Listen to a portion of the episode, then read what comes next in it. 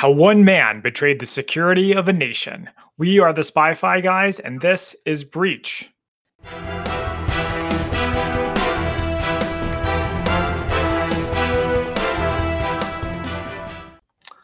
Welcome back to the Spy Fi guys, where we cover spy facts, spy fiction, and everything in between. And today we'll be covering Breach, which is a 2002 film starring Ryan Phillippe and I forget that what the other guy's name is. Chris Chris Cooper. Chris Cooper, yeah. He's been playing a crotchety old guy like his whole career. Yeah, I, I think I remember him first from what was it, October Sky, where he plays the crotchety old dad. Yeah, like the angry dad who doesn't mm. believe in his son. That's like that's like the only uh, job or role that he has. But he's really good here. He like mm-hmm. makes the movie. This movie is based on the real life experiences of Eric O'Neill, who we had the privilege of meeting at the Spy Museum last year. Yeah, we got to see him at a the book launch basically for his new book, well, relatively new book right now, Gray Day, which is covers pretty much the same topic material, but obviously in much more detail. And he did a great job telling his story. Mm-hmm. So if you ever get the chance to see him and you're interested at all in the topic, you should try to try to find him. Yeah, and also we would recommend reading the book. And so I'll be I read the book, so I'll be sharing some of the things that you know did or didn't happen, and so what was changed for that. With that in mind, let's jump right into our plot synopsis from IMDb. FBI upstart Eric O'Neill enters into a power game with his boss, Robert Hanssen, an agent who was put on trial for selling secrets to the Soviet Union. So, just like the tagline, this is really on the nose and on point on just sort of, wow, this is exactly what it is. Doesn't hide anything. well, considering that this is a spy story with a lot of wheeling and dealing and twists and turns, it's a very also straightforward story at the same time. Eric spies on Hanssen, and then, spoiler alert, he catches him. Yeah. Well, although what I find fascinating, so this movie came out in uh, what 2002. Oh no, sorry, 2007. I keep saying 2002. It's actually 2007. Mm-hmm. And the actual case happened in 2001. So that's only six years after the actual events took place. So the fact that they got that moving so quickly, that's impressive. Yeah, usually they give it a little bit more time, especially if it's like a tragedy or something. I remember when the Boston bombing movie came out, everyone's mm. like, it's mm. too soon, but it wasn't a year later. It was more than that but that is interesting. I was I didn't actually make the connection between the fact that it took place at this particular time because they tell you the year and then the year that it came mm-hmm. out. Yeah. Right. All right. So should we just jump right in? Yeah. So the film starts with a newscast. Actually, so I found this fascinating. It, it basically starts with a newscast announcing that Robert Hanssen was arrested. So automatically we know he's going to get arrested yeah, we know the ending. And usually with like in Valkyrie, they just tell you it with like text on a screen. Mm-hmm. Which I guess that's something they like to do with these historical movies is not to keep you guessing. Mm-hmm. I would have rather just have had that though. I don't feel like the news footage really added too much to it. Except, hey, John Ashcroft, I vaguely remember him. Right. yeah. So yeah, we see him walking out of church, and so I appreciated that pretty much all of this seems like it was filmed in DC proper because I definitely see parts, you know, places I recognize or oh, hey, I know where that is. It, it definitely looks familiar, and I'll mention this later. But there's a part where it shows FBI headquarters, and the mm-hmm. metro bus passes in front of it, mm-hmm. and it mm-hmm. was one of those old metro buses that they had mm. when I first moved here. the ones that were like the cab over engine, you had to like climb up into them. Oh, I don't think I don't think I was when I moved here. Those? Yeah. no, were, you definitely were here at the same time. You just may not remember them. They were they were like the one that had like the flat front. Uh, mm, I don't know. I, will send you a picture of it when. All right. so so Hanssen leaves church, and we get based on a true story, which I appreciate because it is. Just say it. Mm-hmm. That's what it is. And we see Eric O'Neill surveilling an Arab couple. That's how we meet him. Yeah, so he's taking photos of that couple, and he sees them arguing, and he so he goes back to his team in the van, who's you know, who, and he says, "Yeah, I can turn her." They're arguing. He notices that they have this report that he compiled, uh, titled "Proposal for Subject Database um, System." which apparently is going to change the way that how they store information. Yeah, and the, that sort of is something that kind of goes in and out throughout the movie. Is that mm-hmm. they keep bringing it up and it doesn't seem to go anywhere. Excuse me. But one thing that struck me about this part was someone says to him, "You're trying to make agent, aren't you?" Mhm. So I, already I have questions. I have questions. I thought if you wanted to be an FBI agent, you applied to the FBI, you get your Mhm. job, they send you there, and off you go. So, like, Mhm. what is Eric's job that he has to get promoted into becoming an agent? So he was, I mean, he's an FBI employee, so he's not necessarily an agent yet. But like, what is his job then? like His sur- job- surveillance drone? Exactly. basically. So he was an operative. Of, like he was a counterintelligence and counterterrorism field operative. So he was not an agent. Okay. So you, so you don't get to be agent immediately. Basically, is what, from my understanding of it. Yeah, I, I guess it's like a promotion. They also may have changed it. I don't know. Okay, so um, eh, so Eric goes home and he shares his work with his East German wife. Mhm. Well, not all of it, a little bit of it. Yeah. So that that one I kind of was like, how much of this should be she he be telling her? Well, I mean, I imagine that they gave him a hard time whenever they first got together. I would have liked Mm. to have learned more about it, but they never go over it. Or they never well, if you it. read the book, they actually go over this sort of. Apparently, he, and this was kind of this may be why he hasn't made part of why he hasn't made agent yet. Mhm. He, so he didn't have it cleared to marry her when, even though she was an East German national. or He- Wait, I'm sorry. He wasn't cleared to marry her. no, he just sort of did it. I wasn't aware that you needed to be cleared to marry somebody. Well, If they are foreign national, you do. Well, I, I sort of thought that you know, like, yeah, you can go ahead and marry them, but then they'll give you a hard time. You know, it, it's like it's like Mm. forgiveness versus permission. Like you don't have to ask permission, but you may If to you're working for any of those intel agencies, from what I understand, I see. That is that is interesting. Then we he gets, so then Eric gets his mission, hmm and we learn that Hanssen is quote a sexual deviant who posts lurid material on the internet. Oh, those were the days. so not only that, so what what he also is being told is he's being tasked tasked to HQ to Hanssen, and that he's going to be working in the inf- the new Information Assurance Division, which is a, basically cyber intelligence. Except don't don't they spoil or all? Don't they say later that it doesn't actually exist? Yes, but they would later actually form a cyber intelligence division because they didn't actually have one at that time. And then they also make a point here that Hanssen spent the last 20 years taking on Russian spies. hmm So Eric's asked to spy on Hanssen, which is not a job I would want. Yeah, so he's given a pager and he's requested to report directly to Kate Burroughs, who's played by uh, Laura Linney. hmm And he has to keep a journal of who Hanssen meets, who calls, etc. So I know that he did surveillance, but what exactly qualifies him to be a up close and personal spy in a very, very profile, high stakes kind of operation like this? So basically, well, from how I understand it, they needed someone, okay, who knows computers, who Hmm.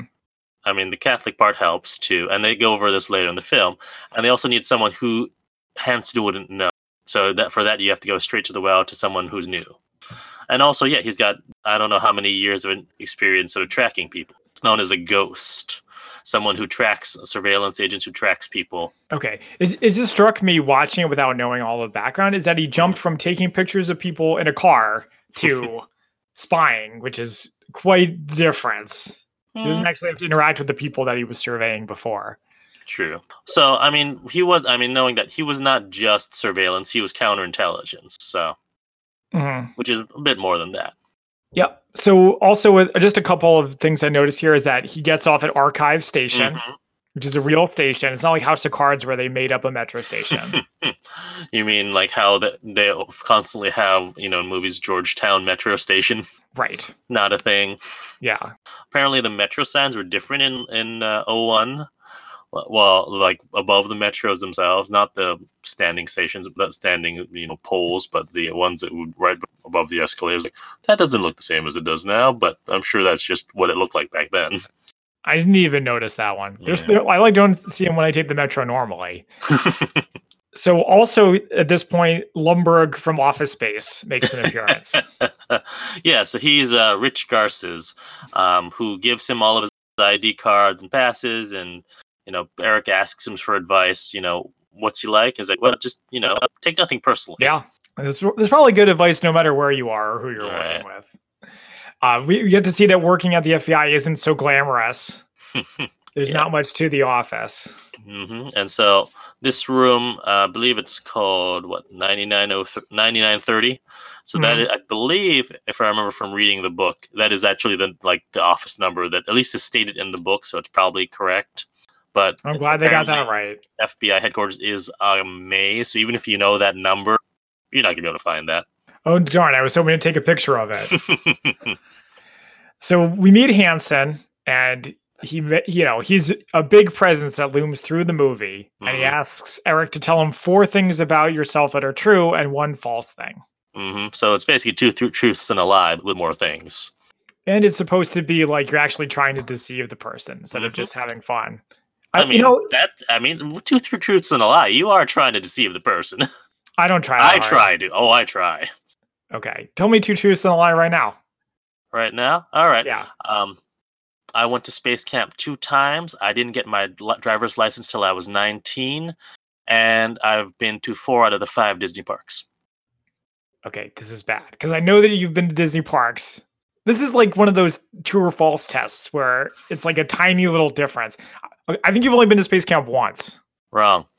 I knew you've been to, I knew you've been to space camp. yeah. So the, the license part was a lie. I was 23. Okay. Yeah, that I knew it was going to be some kind of minute, minute detail like that. Yeah. hmm so to ask him that, right? Because to show how good he is at like seeing through people, right? Yeah, so I've got Eric's five things. Oh, and I just realized if anyone listens to this this podcast that we know, I can't use those for my two truths and a lie because those are like my default ones. Uh, I don't think anybody's going to remember. All right, so here's his five things. I won Boy Scout merit badges in every category except riflery. I haven't been to confession since high school. There are several words that I constantly misspell. My favorite drink is a vodka tonic, and I'm the only male in my last four generations of my family not to serve in the military. Mm, and then the, that last one's pretty significant, I Mhm. think, because Yeah. it tells you a little bit about his history. Yeah. And so is this? But doesn't he not tell him the five things right then and there? He tells him. No, it's a little bit later. like you know, twenty minutes later. So, um, but apparently the lie is that uh, his drink of choice is not uh, vodka tonic, but scotch. And then Hanssen gives this this line: "It's against bureau policy for an agent to consume alcohol even off duty." Because an FBI agent is always on duty, but Yeah. as far as I can tell, that's not true. Well, so I wondered about this as well. hmm Uh, and I so I googled it, and what they said is that you can drink alcohol off duty if you're an FBI agent, but it's not. But don't get like hammered. Yeah, you, you shouldn't drink to excess. I mean, well, th- they're not like Batman who like never drinks. But of course, we see what happens when they do. Sometimes they try to do a flip in a nightclub, and then their gun goes off, and it's a whole thing. Ugh. Remember that story? I do. I do. Hanssen tells uh, Eric about how he wants to reinvent the bureau, how the bureau stores information. There's a great line when he- Eric addresses him as Mr. Hanssen. He's like, "Your name is clerk, and my name is sir or boss, if you can manage. If I ever catch you going to my office again, you're gonna be pissing purple for a week." Yeah, that was crazy. That first of all, that he immediately figured out that Eric was going through his office, and Mhm. second, that the consequences weren't worse than that. Because he'd been spying for a while, right? And Mhm. you don't you think it's like a coincidence that you get put in a place and your guy immediately starts searching through your stuff? Hmm. Yeah, I mean, so he was suspicious, but basic, but he wasn't. And there's they talk about this in the book that the line between suspicion and paranoia, and once you cross in, over into that line, there's no coming back, and it, that's hard to yeah. And that once they cross into paranoia, then it's like impossible to try to catch them. Well, yeah, he got he got really lucky then, and that in a lot of ways. I also had a thought about Hanssen wanting to restructure the the data, the way the Mhm. FBI stores information. So I think the whole point of this movie is that Hanssen is a man of many contradictions. Mhm. So he served loyally in the US, except he didn't because he was a spy. He was religious, but he's like a sex pervert. And he's really nice, except when he's not. And in this case, he is a traitor, but he also still wants to make the FBI better. Mhm. And also, I thought it was kind of dumb because it's like you think if you're a spy and you've been getting away with being a spy for a long time, you wouldn't do anything to draw attention to yourself. Um, true, but you'd still try to do your job. And I mean, for him, and and they talk about this in the very end. It's all about ego. So we go over, you know, we can talk about the four uh, reasons that people will, you know, betray their country. So it's money, ideology, coercion, and Mhm. ego. And for Hanssen, it's pure ego. It's knowing the fact that he is smarter than everyone else. Well, the, yeah, I mean that's true. Th- That's sort of what they say about criminals too. Is that like the smart criminals don't get caught, and that's why you hear all these stories about dumb criminals getting caught. and probably Hanssen, he could have not been caught if he had just been smarter. Mhm. Probably safe to say. It's not Yeah. like there weren't warning signs. We see them throughout the movie. Uh, Yeah. So, and then uh, as Eric and Hanssen are talking more, you know, he notices he asks who the pager's for, and Eric lies and says that the pager's for his wife, and mentions that she's, you know, an East East German, lapsed Catholic, uh, lapsed Protestant, not a Catholic, which uh, Hanssen, being a very strong Catholic, doesn't necessarily like. hmm And so after his first day, Kate calls Eric at home asking for her, you know, her pages of notes. And Eric says that you know he just started writing the, up, them up because Hanssen kept him there until 10 p.m., which is t- ridiculous. Well, I don't know. Is it ridiculous? I mean, these people are crime fighters. Mm, true, but they're not they're not doing any active investigations. They're forming a new b- department. It's probably safe to say, based on the context, that Eric's not used to being when he's in an office staying there that late. True, and apparently his wife isn't used to it either because she gets mad. By the way, I guess Mhm. it seems like a good time to mention. I didn't like all the stuff with his wife. It was annoying. It was like I thought no. Well, so I thought it gave. Uh, well, first of all, I gave it gave it him grounding because, all right, your average viewer is not going to be uh, you know understand necessarily you know what he's thinking, whereas you have if you have the wife in there gives the outsider perspective of oh this this is all cra- seems crazy so it gives you that in You know, that's actually a good point. One of my favorite parts was in the middle where Eric's like kind of going nuts because he can't keep all these lies straight, and like Mhm. his wife's mad at him, and everyone's mad at him. So that's true. That's that that was good. So we want to keep and the I wife mean, around for that. The one thing they don't actually talk about in this is not only is he doing these things, he's also taking doing law school at the same time, night classes. Wow, they did not mention that. No, but if you read again, read the book, plug plug. Um, they yeah, they talk about how he's having to ma- balance all of this while doing law school and night classes at the same time. Well, something else I thought was crazy to me is that he could do pages of notes every day. Mhm. And it's not like he can sit there and take notes. No, so he has to memorize all of this. So he has an incredible memory. hmm Well, that's why he's a spy and we're not. okay, so what, what are we, what's going? Where where are we at? So, So we get the president, new presidential portraits being put on the wall as the year changes. So this means that it has to happen in like early January of 2001. So right after George W. Bush gets elected. hmm I also have here that there, you have a conversation where the FBI is a gun culture. The intel side isn't taken seriously. Mhm. Yeah. So Eric finds a copy of, or Hanssen finds a copy of Eric's report and said it was, you know, said it was ignored because he doesn't shoot. And they have this great line about how every director comes from the law enforcement side, guys who shoot, who make arrests. Never been director from the intel side, never will be. And I looked into this uh, between then and now. Yeah, none of them have been uh, intel. They've all either been appointments who are like lawyers or something, or they were from the, um, the law enforcement side. Well, I'm not surprised. That was sort of the ori- that is the original purpose of the FBI still. hmm So it I, I don't see it as like a discrimination thing. It's just it just makes sense. You know. Mm, I see it as you know the people who the intel side really, and this is true for like most spies.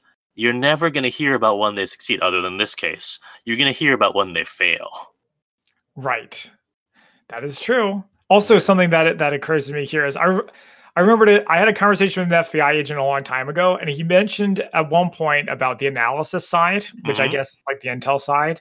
And he was like, "Yeah, I had an analyst. He did. He was my analyst. He did a good job." I was like, "That sounds a little like paternalistic." And it's not like we worked together. It's like he worked for me. hmm So we also find out at this point that uh, Eric's mom has Parkinson's, and that and he's been you know reading a book on Parkinson's Mhm. um, to, to figure out how to deal with it. And then they go into an elevator as they're heading out somewhere, and there's an attractive lady in there, and Eric makes a comment about her and sort of trying to bait Hanssen because he still thinks that she, you know, he's watching him because he's a sexual sexual deviant. Mhm. But he doesn't take the bait. He's and he's like, you, you know, you're married. You're and God expects you to live your faith at all times. He said, besides, I don't like you know women and I don't approve of pantsuits. The world doesn't meet, need more Hillary Clintons. Ayo, she's still relevant now. hmm Also, I feel like that's totally Hanssen overcompensating. Mm, maybe, but also I believe. I I mean, I can also believe with his very conservative viewpoints, seemingly. I can see him being not a fan. But but then what's with all this stuff on the internet then? Well, and I mean, they cover it briefly, but all of his stuff on the internet was writing up stories about his wife. Oh, I didn't realize that was all of his activity. I thought that was Uh, just part of it. There was that. There was also, yeah, the filming real thing that happened Mhm. without her knowledge, and um, yeah, it, he he was a creepo, just put it mildly. Okay. So we get a little bit of tech jargon. I did, all I have is a note is like tech jargon. yeah, And so he- Hanssen's in co- consulting with uh, Rich Garcia uh, about how to improve their information systems. I yeah also did not write down any of this because it's like all over my head in terms of tech. Even 15 years ago or whatever. Mhm, yeah, but I did like the line about how you know he programmed. He he wrote a program using ones and zeros, entirely you know un- uncrackable. Last night, just to see if I could do it. And you're the one who gets the corner office or Hmm. the office with a window. Yeah. Yeah, I mean it's like resentment. That Mhm. sounds familiar. Exactly. It's all about the ego, baby. So so then we meet do, is this the part where we meet more people involved in the investigation? Uh, not quite yet. So Eric, well, he tells Eric to set up meetings with the system managers, CIA, NSA, DIA, and mm-hmm. this is where they go past an office where he, Hanssen says that you know there is a task force in there looking for a mole, and Hanssen says that you know they're looking for a CIA officer, not and they would never give someone who's from the bureau. And he gives this great line. So cooperation is counter operational. And that's the mentality. Of course, the enemies of this country aren't so picky. They'll work with anyone who shares their hatred of us. Well, so that's the, okay, so that's the thing. Mhm. So have you read The Looming Tower or watched it on Hulu? I have not. So we'll, cover it. It's really good. It's All really right. good. It's perfect for this. However, uh, I read the the book of the Looming Tower a while ago, and it, the basic the thesis of it is that the reason why 9/11 happened, it wasn't prevented, was Mhm. because the CIA and the FBI didn't cooperate. So I can believe that. it's something that was a problem in the past and will continue to be a problem in the future. But it's not just because of egos. Hmm So the way the author explains it is because so let's say that, let's say the U.S. knows about a terrorist. Okay, the CIA knows about thi- this terrorist, and they're like, we're we're going to track him, and we could tell the FBI that he's a terrorist. But if we do, the FBI will immediately arrest him, and then we won't be able Hmm. to see where he goes because that's the way the FBI operates. Except in this case. Right. I mean, like, I mean, like when it comes to counterterrorism, this is counterintelligence. That's all. It's oh, all all different. right, all right, fair, fair. Um, but the, the point is, it's a very relevant topic that I think we're going to continue to see in, as we do these spy fact stories. Interesting. All right. Anyway, so we move on, and Hanssen asks Eric to steal one of Rich's paintings, Two Men on a Boat. hmm He's like, I want it. Go get, go get it for me. And actually, in my mind, I thought we actually see him steal it, but I guess, but rewatching it this time, no, we we, we actually never see the painting itself. Like, it's never brought up until the very end. That's true. Yeah, there's a lot of callbacks and stuff, like the like the four truths and a lie, and then Mhm. this painting as well. So we didn't mention this earlier, but he also gets Eric to steal computers for them. hmm So it, I mean, this, I mean, it's pretty open and shut loyalty test. I think. yeah. Of course, he's going to do it because he needs to get in with Hanssen. But I think, I think the reason why Hanssen asked him to do it was to see if he would be willing to break the rules for him. hmm And this is the point where we, you know, meet Kate and the task force working on tracking. Oh, well, actually, we see them. Um, so just in like little clips of them sort of working on tracking his movements, Mhm. and then Hanssen meets Eric outside of his apartment and takes Right. him to morning mass, and he says, "You know why the Soviet Empire failed? Godlessness." Hmm. I'm sure that's the reason. hmm Well, I mean, that's well, that's that's part of why we have "In God We Trust" on our money. That's that's true. Is to differentiate ourselves from the atheist Soviets. hmm So hey, who's to say that he's wrong? Hmm. I mean, well, let's not get into that. so, so anyway, so moving forward, I, I have a point that Eric is having is getting ner- well. He's been nervous. He continues to think he's not the right guy for the job. So first they meet. He you know he gets a patron Kate, and he and they meet in HBI and FBI headquarters, Mhm. And they're talking openly about this case. They're actually talking about it where the where the running track is in the building. I'm like, that seems like a terrible place to discuss the case. Well, even if they weren't discussing it, somebody like I don't get the impression that Hanssen was the most popular guy around. But what if somebody had like seen Eric talking to him and be Mhm. like, "Hey, They have no reason to know each other. So I'm like, Yeah. that's yeah. Uh, but he says that you know, but Kate tells them that you know they're trying to get Hanssen out of the office for a few hours at some point, and after that meeting, that's when we you know we go back to the Hanssen or to uh, Eric's apartment, and, Mhm. and Julia and so Juliana's there. She's making food, and he asks her to come to church. which of, course he does. He does that so much." hmm And so she goes and, you know, is feels awkward the whole time. You could just sort of tell that on her face. And they go to family lunch at Hanssen's, the Hanssen's house afterwards. And Eric is, you know, sneaking around Hanssen's office, looks at his browser history. Every man's worst nightmare. and apparently, I look at like I free, uh, you know, paused it at this point. So it's a lot of church stuff, and then one site that's about being anti-Clinton. okay. I was like, ooh, oof. yeah, but but nothing to The point is nothing to like. Yeah, damn. there was nothing. Yeah, and so at this point, he still thinks it's about being, you know, a sexual deviant, and so he's Mm. like, hmm, "There's nothing here." And Eric, you know, and Hanssen catches him and says, you know, and Eric's like, "Sorry, I was snooping." He's like, "No, that's," and he's surprisingly fine about it. But it's not. But I think he was just like, thought he was just sort of looking around the office, not like looking at his browser history. Which is so I- interesting because the way you reacted at the work versus at home. Well, that means that he's probably has something at work, where whereas he's not going to have anything like this at home. Yeah. and he and Hanssen actually does something nice. He gives Eric this like full on report that he printed out about Parkinson's Nice. since his mother's dealing with that. And you know, Hanssen talks about how he'll be 57 in two months, which is mandatory retirement age for the bureau. And at this point is when he um, Eric meets with Kate, and he says he wants to be read in on this case. He wants to know what they have because he doesn't feel like it's a case. And so, and they're meeting here at Archives Metro, like outside Archives Metro. I'm like, Mm. again, this is a terrible place to be having this meeting. So yeah, that's something that every every spy movie does, and I I don't get it. But I guess it's like where else would they meet? Like at her office? mm. Somewhere not in the public, where because he's like shouting. Yeah. Well, I don't don't you feel like that's more Hollywood? Well, I mean, you, you read the Mm. book. Did they specify where they where he was meeting with uh, Kate? So they actually mention that there's a like at one point they go to a restaurant in Crystal City that has like in, like at a rooftop or not a rooftop but like a it's in like on the top floor of a, of a building. I'm like, hmm, I wonder where that is. And I'm like, I wonder because it was like an Indian place. I'm like that doesn't. I don't know of any place like that in Crystal City. Well, if it's anywhere like my neighborhood, it's probably long closed. This is true, probably.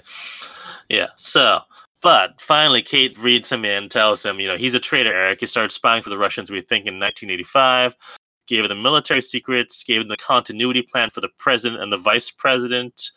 Um, ag- gave them agents they turned who were later executed by the KGB. Or, and here's the thing about, and they never they never talk about this in the movie about Hanssen. So he, and you'll notice this movie's set in 2001, obviously long after the fall of the, of the KGB. Mhm. So he, after as the fall of of the Soviet Union was happening, he went to ground, and only resurfaced once again once the SVR, which is the you know predecessor, the uh, successor of the KGB, was set up. So much for quitting while you're ahead. Yeah, so well, so he went to ground for you know like uh, five years, or something like that, and then came up again when when he needed money again, basically.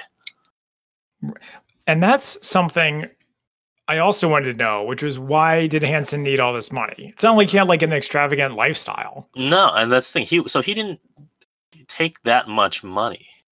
Like he didn't go Uh-huh. for it was and he he was really smart. Well, so first of all, they never knew who he was. they didn't know his that he was explicitly Robert Hanssen. He, well, un, unlike Aldrich Ames, who they talk about later, who they you know Aldrich Ames approached them like in person, I think. Mhm. Uh, Hanssen sent a message, never always used a code name, never revealed his true identity, but gave you know, gave him enough information to know that he was real. And so they could, and he never revealed himself until they missed the drop, basically. Wow, that's pretty tricky. Yeah. What So- playing both sides? hmm So, uh, so, anyways, going back to the movie, at this point, you know, he gets brought in. He sees the whole division who's working on this case. He finds out that the F- FBI director is the person who's running point on the case, and that he wants Hanssen caught in the act, which would give him the death sentence. Yeah, the, And- the Allstate guy says we can't just arrest him in case he goes free and spills more. Mhm. And Rich, you know, is in on the case as well. And this is part where, okay, and you're gonna have to forgive me this rant, but hmm this seems so. You know that he, you already know that he's a spy. Right. You know he's given up stuff, and What yet, sort of stuff? you, Oh, you know, oh, oh, like giving up information. I thought you meant like gave up his soul or No, no, no, giving up agents. Uh, and you put him in charge of a di- now put him in charge of a division and give him access to basically all the secrets of the FBI because you but it- want to catch him. but it's a fake division. I thought. Eh, yes and no. From Mhm. reading the book, my interpretation was they. I mean, yes, it was a fake division, but he still had access to everything and and access like when he sets up these meetings to the DIA, CIA, NSA. they Mhm. don't know that he, that he's potentially the spy. They think he's really working. So he so they give him all this access. I've people so people will, will watch Mission Impossible movies and they think it's ridiculous that all right, Ethan Hunt is willing to potentially give away the list or whatever just to catch whoever's behind it. And it's like, no, that's completely irresponsible. This is exactly as irresponsible as what they let Eric Hanssen do. They gave him all this information so they could catch him in the act, and just trusted in the fact that they know that they know that you know they will catch him before they make ha- he makes that last drop. yeah, it's a lot of luck. So it's so it's next time someone you know argues no that our Ethan Hunt's a gambler and he's risking way too much. It's like this is exactly what our intelligence or, or uh, organizations do. Yeah, they risk a lot more than a lot more than any of that. Also, I would say that if they just cut off his information, he would know that he was blown. True, true. But yeah, so it's just like that. Com- when I realized that, I was like, this is weirdly enough, in some ways, that le- those plots of Mission Impossible, not as where they, you know, where he does something like risky, not as far off from the truth as you might think. Yeah, it's stuff like give me the codex or I'll kill your friends. hmm Anyway, so we find, so we go to cut to Eric, you know, and he's reading all the files. Mhm. And also, we find out apparently that a couple years ago, the Bureau put together a task force to find the mole. And they put Hanssen in charge of the task force because he was, you know, the best counter intel guy with the Russians. Very ironic stuff. hmm The kind of stuff that can only happen in real life. Yeah. So as Eric's, you know, reading the files, we get the voiceover from Hanssen, and this is actually so. I mentioned how they, you know, the Soviets or Russians missed a drop, so that Mhm. you like you get a dropped reference for that in there. He said, "I don't like missing stuff," and that, that and so actually p- part of what put the FBI onto Hanssen is that he never made a record, like he never made phone calls or anything like this. It was all done either electronically or through letters. Hmm And the only time he made a call was when they missed a drop and he identified himself as Ramon Garcia. And during this, he actually he, he mentioned he, he used that phrase, the phrase "pissing purple," which Huh. people knew, you know, Hanssen used, and that's part of what Clint. That, oh, that helped identify him at first. Oh my gosh, that's ridiculous. Are you Mhm. being serious right now? Oh, Why I'm would serious. you why would you say like something really distinctive sounding?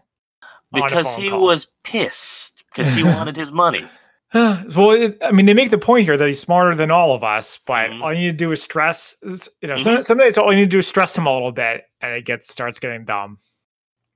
Yeah. So, and then they have the DI. So they have a meeting with the DIA. And they're trying to get him out of the office for about three hours. Mhm. Well, this that's the next day, and as he, you know, as uh, Eric's reading all this, he goes home and he finds Juliana at home, and Hanssen and his wife Bonnie are at the apartment, and they like they had made dinner, and it's just super awkward. This seems very Hollywood that they would just show up at his Mhm. house. yeah, And, uh, but I guess his yes wife is like a pushover. I guess his wife Yeah, is like a pushover. wife- She's like, okay. and also I feel like his uh, Hanssen's wife seemed very pushy. Oh yeah. Mhm. So Because also, they drop a line that apparently his wife is the person who converted him to Catholicism. yeah. And so she seems very pushy and very, I don't know. So who knows?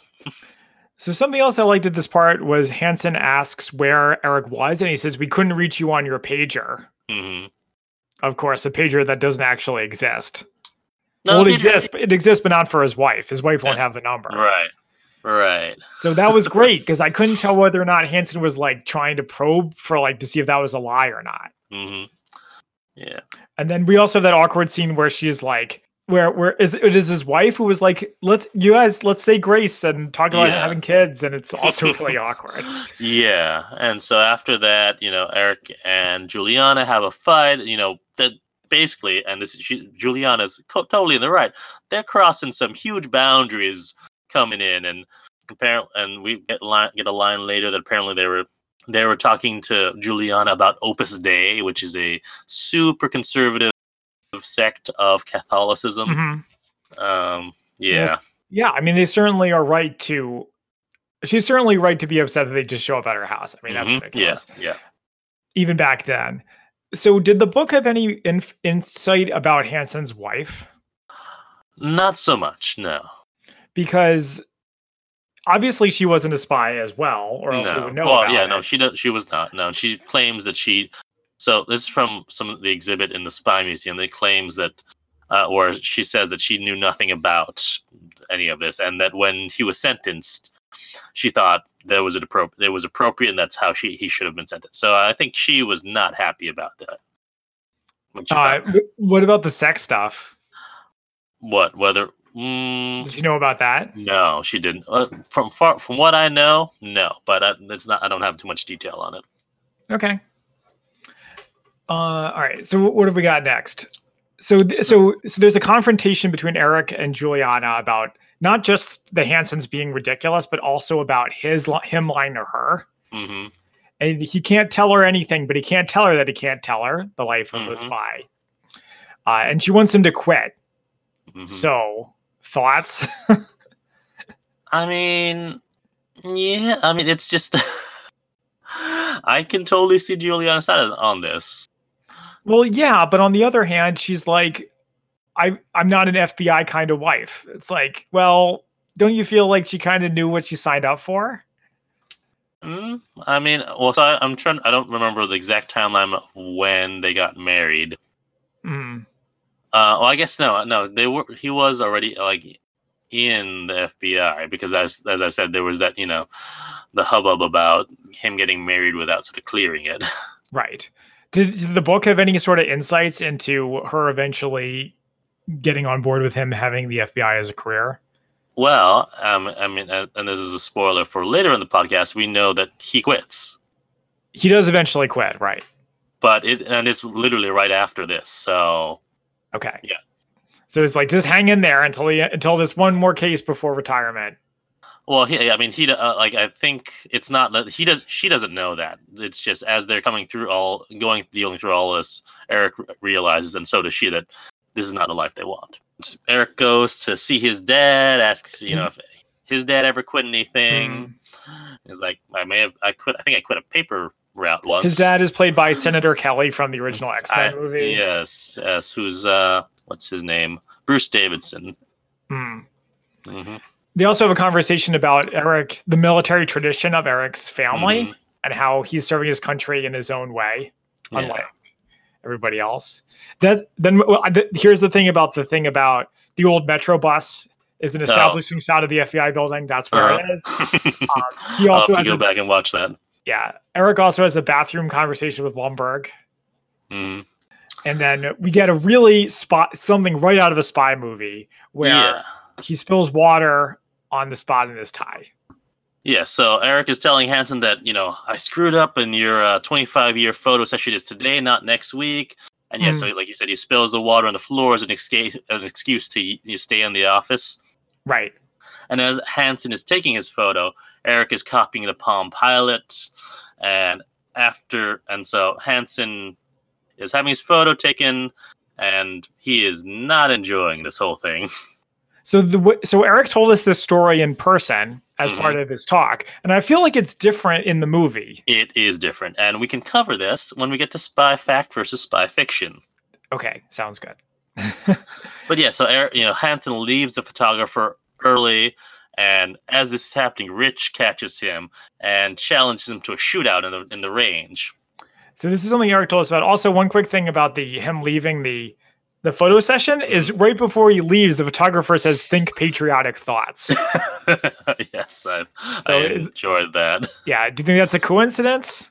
Or no, uh, I, like, I, I think that was uh, no, I think that was coincidence. Coincidence, You- and uh, yeah, so Okay. he, yeah, so Eric finishes copying the Palm Pilot, and he puts it back in the bag, and Mm, like he's like you know he's sitting, he goes back to his desk, and he's like, oh crap. Did I put in the right pocket? I don't know. So he grabs it, goes back into the office, it around, and is like, "Which way is it? Which way?" So he just is like, "All right, it's too late. I can hear him coming in. Can just put it in a pocket." And then he and then Eric pretends to be praying in Hanssen's office when Hanssen comes in. Okay, so I have many thoughts on this. So Okay. first of all, sorry, I'm going to be like a Monday morning quarterback because I can't remember anything. I write Mhm. everything down. But Eric, we has established that he's good at remembering things. So how can you not remember which pocket to put it back in? I mean, are well, you like look at being the serious? bag. There are f- there are four identical pockets. Okay, but you you just I don't know, we have like a note card or, or like a sticky note or something. A sticky note that could be found, and then you could say, "Why the he- why is there a you why do you have a note saying which pocket my Palm Pilot is in?" I th- I like to think that it was possible for him to remember it, but whatever. I won't talk too much smack. He did save our country. Well, whatever. I'll I'll go through this more in detail in our spy fact versus spy fiction section. Okay. But then the, the praying thing, I was like, why would he be praying? I can't believe Hanssen bought the praying thing. So it I mean it works because I think um what was that? The cross is in his office and not that outer too, but there was also something right before right in that uh confrontation right before where he talks about you should you should pray more. And so Okay. he so it, it it works. I, apparently it did work, but Yeah. I found it ridiculous. That's fine. Um, so yeah, so they so this is when they have their meeting at DIA, and they Well- drive. Eric drives them there. Well, well, there's a moment of truth when Hanssen looks Oh, through the right, bag, hmm yeah, and and you know, the audience holds their breath, and he asks if he moved the briefcase. and he says yes because I needed to move it because the, water was everywhere. So yet another close call in a movie full of them. Okay, so then then they go to DIA, and this is another story that Eric told us about how he need he insisted on being the one to drive Hanssen because they the his allies were searching Hanssen's car. hmm And so the DIA meeting ends up, you know, getting cut short um, because the person who, and I was one, and actually I did wonder about this. Is like, did the DIA know the person who was supposed to know that it was Hanssen's being investigated, and maybe that's why they cut, you know, had to get, reschedule their meeting. But I'm like, no, they wouldn't. FBI wouldn't necessarily tell someone else that they were investigating one of their own. But this would be a good opportunity. This is a case if you could make it work where intelligence sharing would have been pretty helpful. It's like, hey, have your meeting and have it go on forever True. as as meetings do in the workplace, and he won't. He'll be too polite to leave. yeah. I mean, not Hanssen, but somebody would. Also, um, during this part, the FBI agents somehow get into Hanssen's car.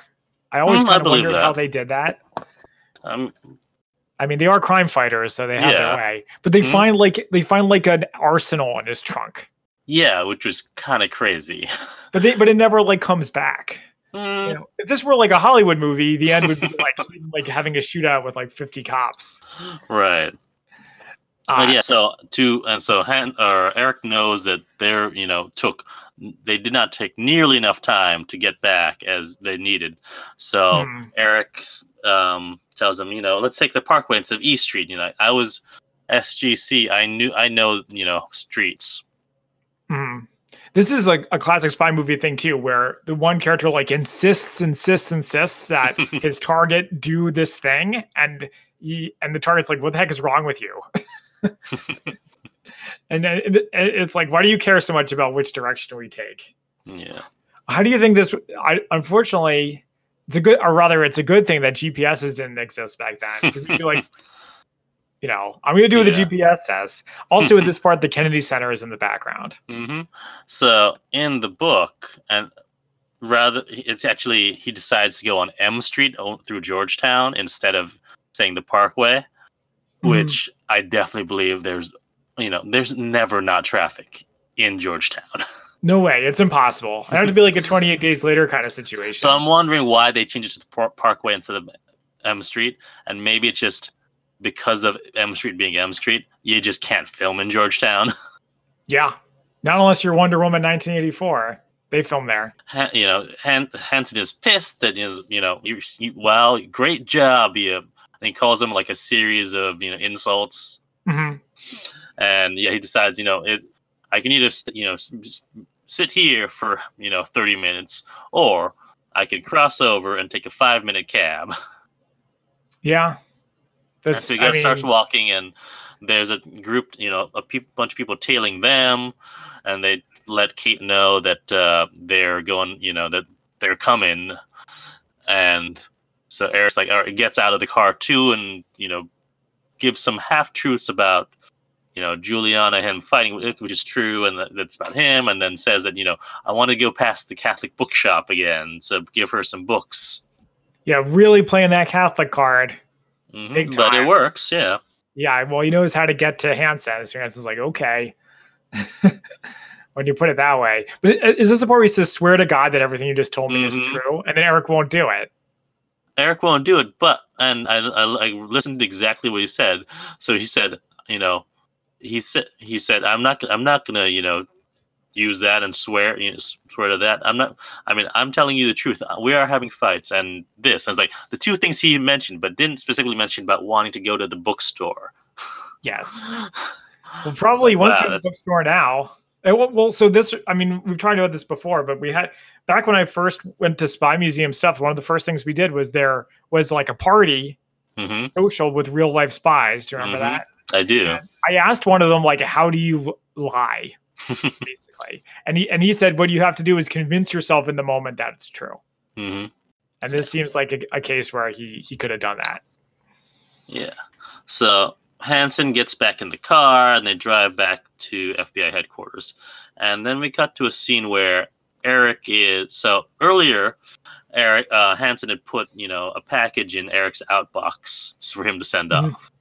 But Eric, you know, took it and apparently there's a VHS in there. And for our hmm. younger listeners who may not remember what a VHS is, it's like a it's like an older DVD.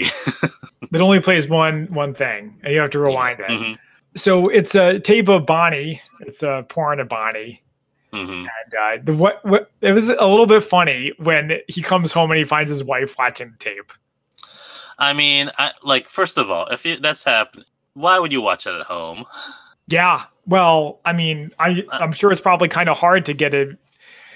If, if the FBI was anything like my elementary school, it's pretty hard to get a TV with a VCR attached. All right, fair.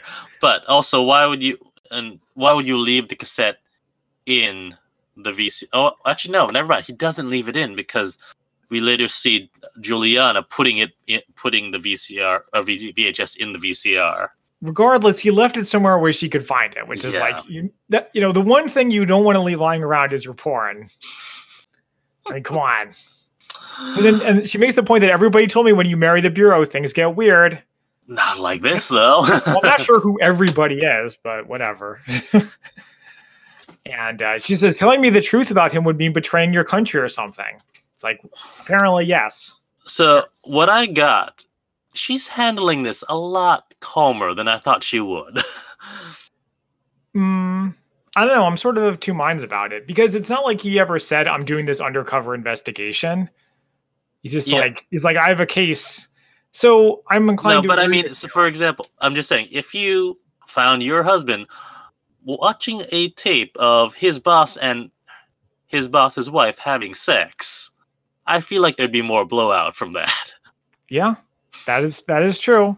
Well, I mean, her reaction in that case, I think, is not only good but very on point. Where she's like, "Things get weird," and it is weird. So there you go. I did. I did like the point where he says, "I think my wife just read herself into the case." yeah. So, and they don't ever explicitly say that Eric tells her what's going on. Uh, not as far as I could tell. Yeah. I, I did like the part where Burroughs yells at him for watching the tape and says he should have just mailed it. Right, right. So, I guess characters following the procedure and doing everything they're supposed to do is a little boring. Conflict is the essence of drama. yeah.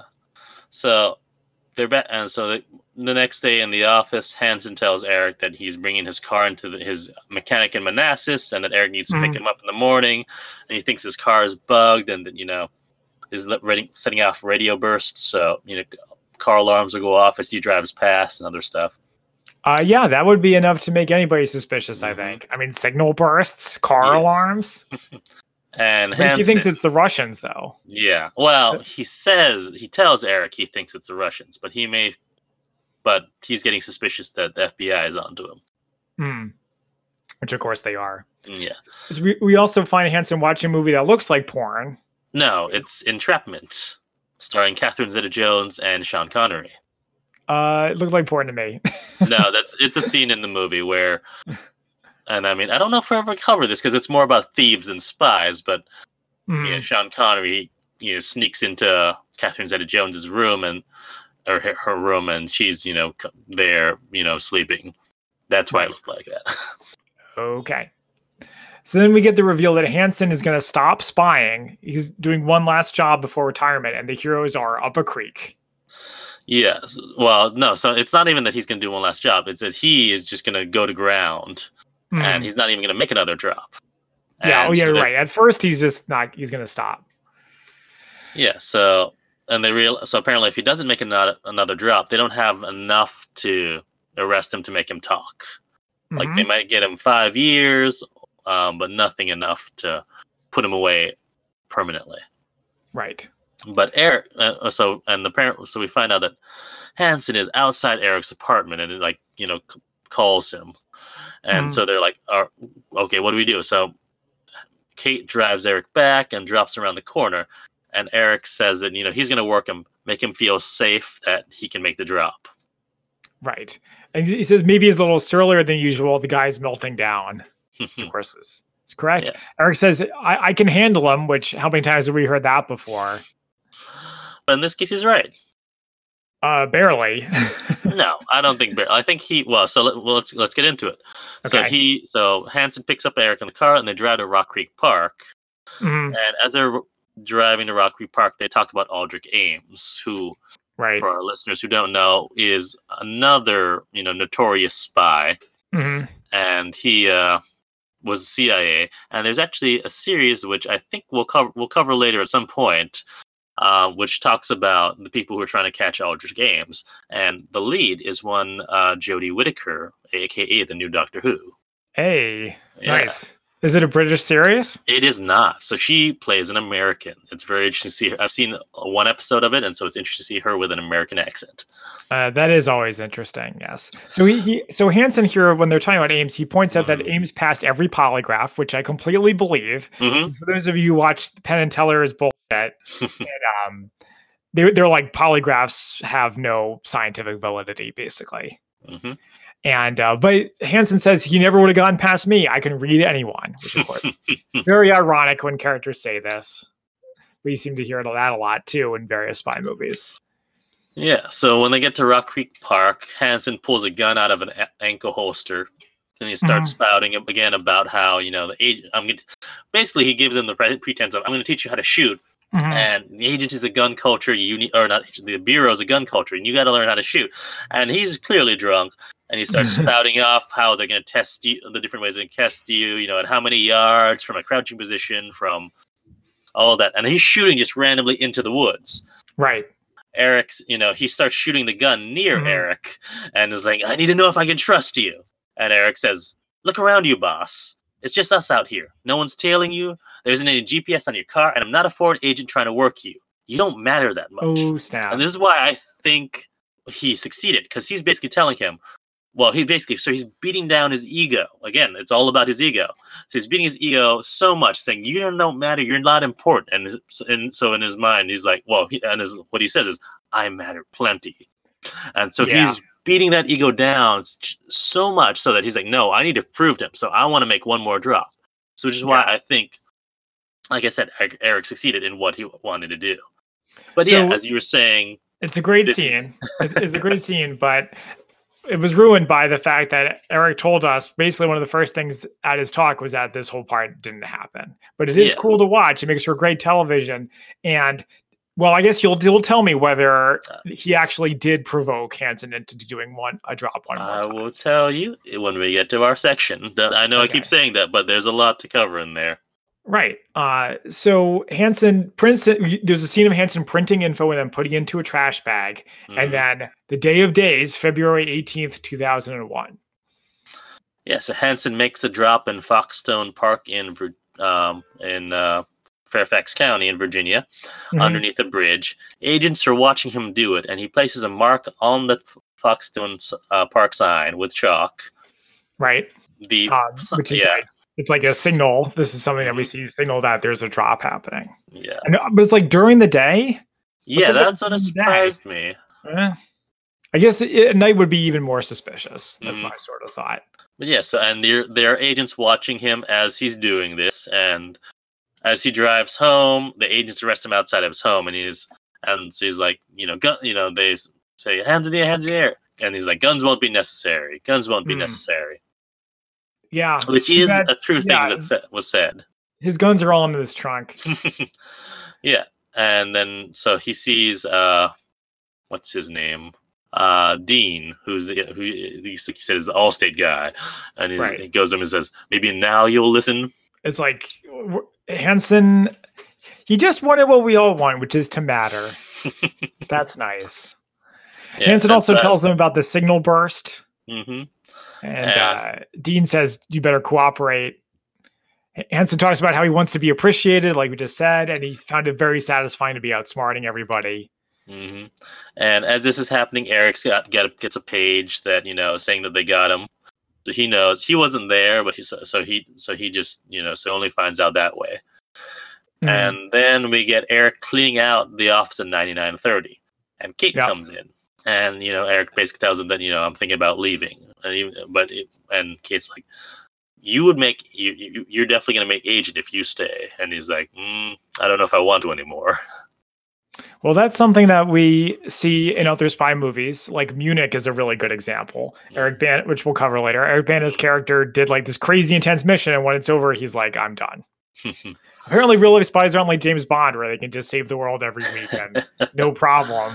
hmm So yes, and Eric. So earlier, and there's another call. Oh, yeah, like you said, in this scene, there's a lot of callbacks. Like they, this is where we finally see that, or at least they talk about, you know, the two men on the boat painting, and there's also the the pen that you know, at early in the in the movie, Hanssen's like, "This is the best pen that they ever make, and I won't use anything except it." And Eric takes the pen, and as he's leaving, and this is this. Well, I'm already going to spoil part of the you know spy fact factor spy fiction section. uh-huh. This did not happen. First of all, why would you be taking out taking Eric or um, Robert Hanssen in an elevator that someone else might be using? Or just in an elevator at all. Like, why Yeah. was he even there? You'd be in jail because Mhm. that's where you put him. So, but we so yeah, so the, opens the elevator and Hanssen's there as he's, be, he's basically like, like taking taking in for interrogation and processing with two armed guards, and he tells Eric, "Pray for me," and Eric says, "I will." yeah, right. And then we end with a movie with a text that says, you know, Hanssen is, you know, being held in a supermax prison in Colorado, spends 23 hours a day in solitary confinement, and that Eric left FBI right after this and, you know, practiced law in D.C.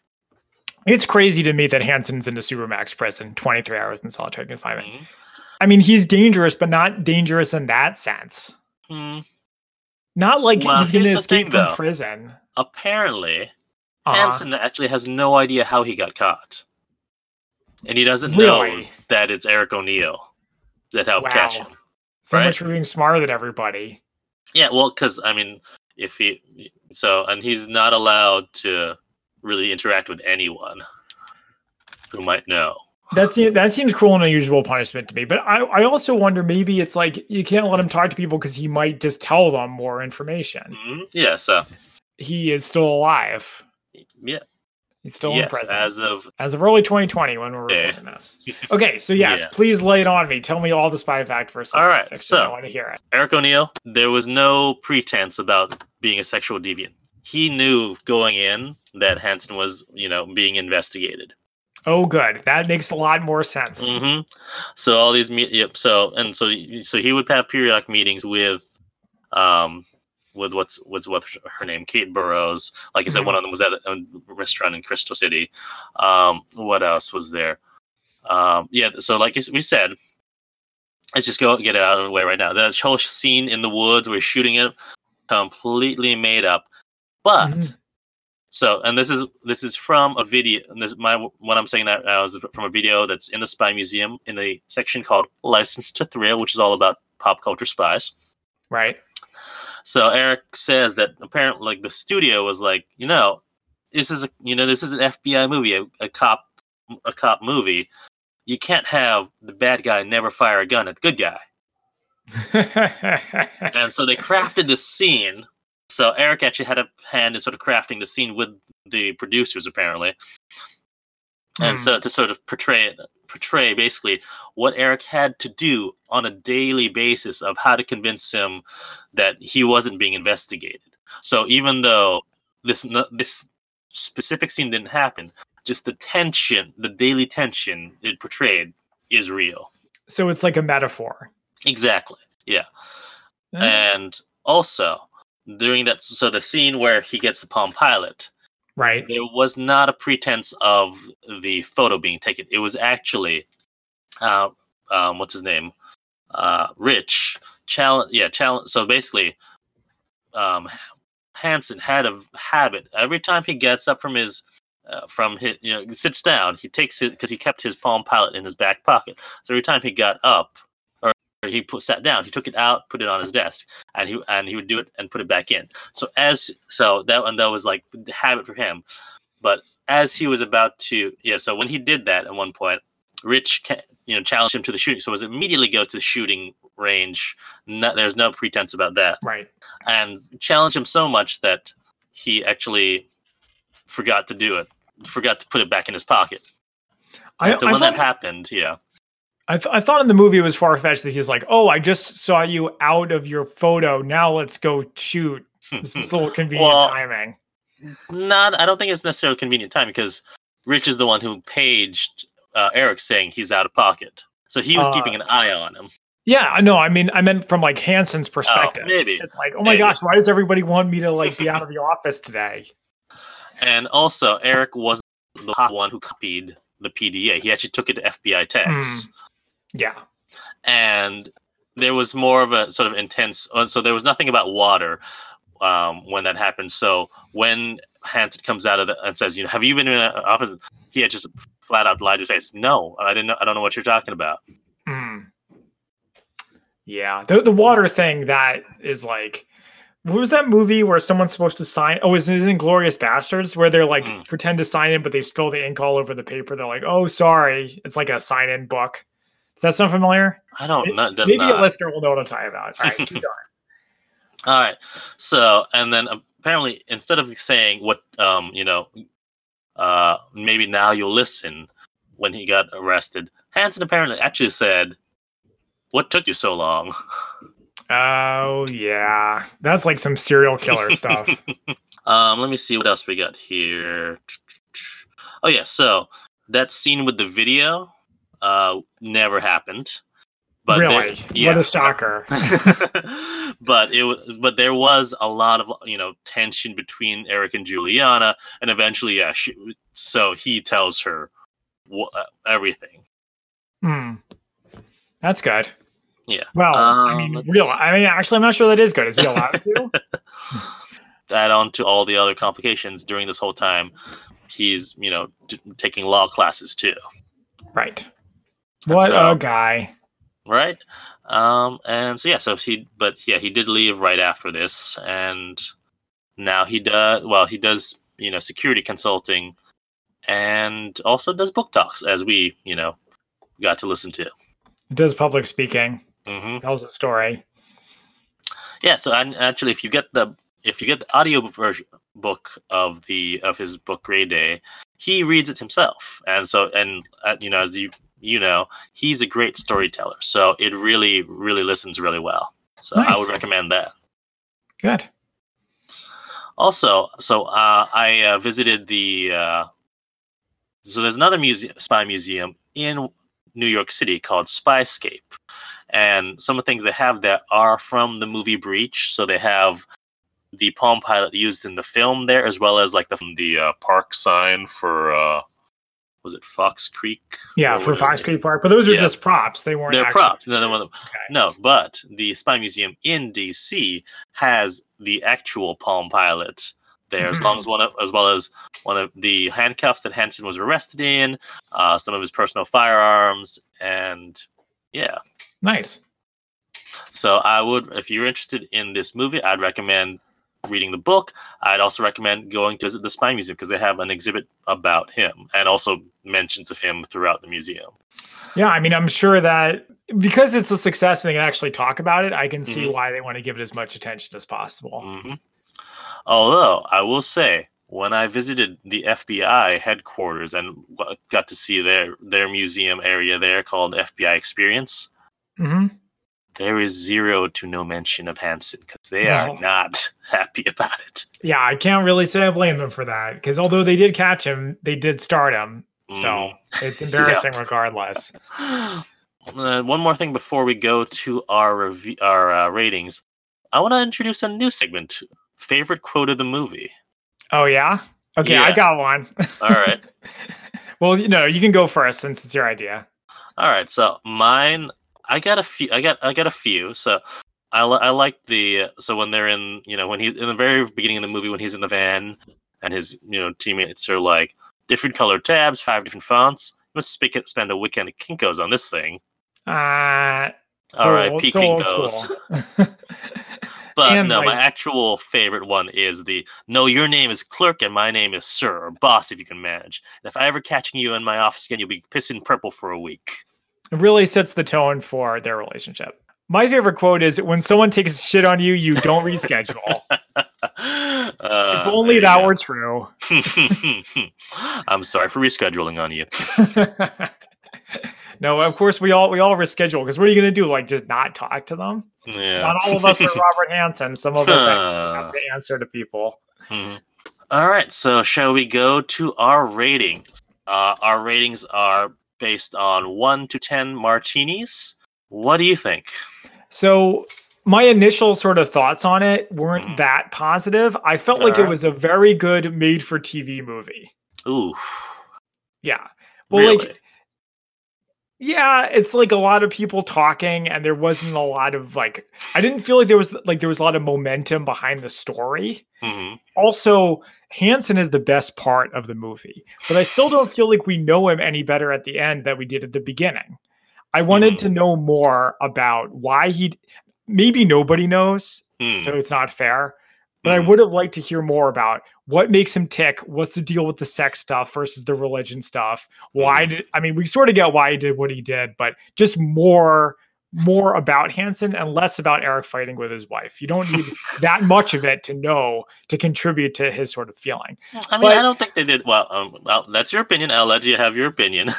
Yeah. So, but then, as I was saying, but like talking about it a little bit more and going back to think about it again, I, I liked, I liked to kind of more, I, I, I appreciate what they're trying to do, and it did hold my attention. I'll give it a six out of 10 martinis. All right. Whereas I'm gonna go far more than you. I'm gonna give it an eight out of ten because I really enjoyed this, and maybe it's because I had the added benefit of reading the book as well, so I really, you know, felt like I know more about the story and just sort of seeing how they tell the story. Hmm But even even when I saw it with, you know, first time without having read the book, I thought it was really interesting to see what you know all the different things, and also maybe you know I don't I'll, I think it's really cool that you know we've met someone who's been involved with this case. It is really cool. It makes it feel really real, and I'm sure reading the book helps you connect with everybody too. So I imagine that helps. Yeah. Well, thank you for joining us. That is it for Breach. Please check us out at the Spy-Fi Guys on Twitter, Facebook, and Instagram. And this I've been Zach. And I've been Christian. And we are the Spy-Fi Guys signing off. Thank you for listening to the Spy-Fi Guys. If you enjoyed our podcast, please be sure to give us a five-star rating on iTunes. The theme song from this podcast is Mistake the Getaway by Kevin MacLeod from Incompetech.com, licensed under Creative Commons by Attribution 3.0. Films, books, and television shows reviewed by our podcast are the intellectual property of their respective copyright holders, and no infringement is intended. This is a personal podcast. Any views, statements, or opinions expressed in this podcast are personal and belong solely to the participants. They do not represent those of people, institutions, or organizations that the participants may or may not be associated with in a professional or personal capacity unless explicitly stated.